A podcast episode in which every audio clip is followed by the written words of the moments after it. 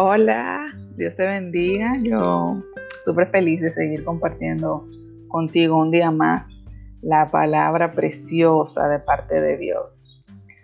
Hoy vamos a leer en Mateo capítulo 12, versículo 15 en adelante, una palabra preciosa. Lleva por título El siervo escogido. Ay, qué bello. Dice la palabra de Dios, se lee en el nombre del Padre, del Hijo, del Espíritu Santo. Amén.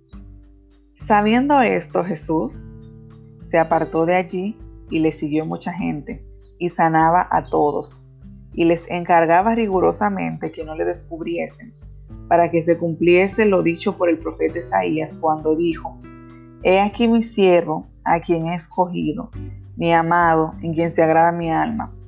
Pondré mi espíritu sobre él, y a los gentiles anunciará juicio. No contenderá ni voceará ni nadie oirá en las calles su voz.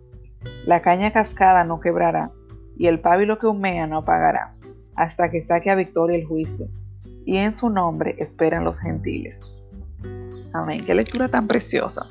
Así como el profeta Isaías pudo anunciar la venida de Jesús y, expresar esas palabras que decía, he aquí mi siervo a quien he escogido Procuremos nosotros diligentemente que el Señor pueda decir esas palabras. He aquí mi siervo a quien he escogido.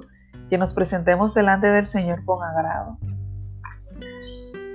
Que nuestras alabanzas puedan subir ante su trono. Y el Señor pueda decir eso de nosotros. He aquí mi siervo a quien he escogido. Mi amado en quien se agrada mi alma. Que nuestros pensamientos, que nuestros actos sean de agrado a Dios.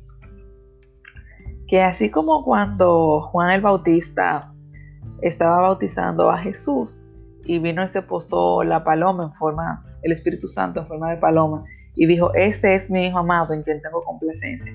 Así mismo que el Señor pueda decir de nosotros que se agrada de nuestros actos, que se agrada de nuestra obediencia, que se agrada de nuestra misericordia, porque eso es lo que el Señor quiere de nosotros. Que obedezcamos su palabra y que compartamos con otros necesitados esa palabra del Espíritu Santo, esa palabra de parte de Dios, porque es que la palabra de Dios renueva, la palabra de Dios transforma, la palabra de Dios es un balde de agua fría en medio de la situación difícil. Definitivamente, estar en esa comunión con Dios nos hace diferente. Cuando estamos conectados con el Señor, la gente puede ver desde afuera los frutos del Espíritu Santo.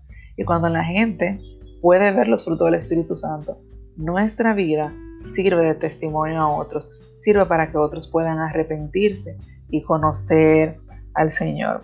Así que hoy te invito, me invito a que procuremos diligentemente ser aceptados como un olor grato delante del Señor.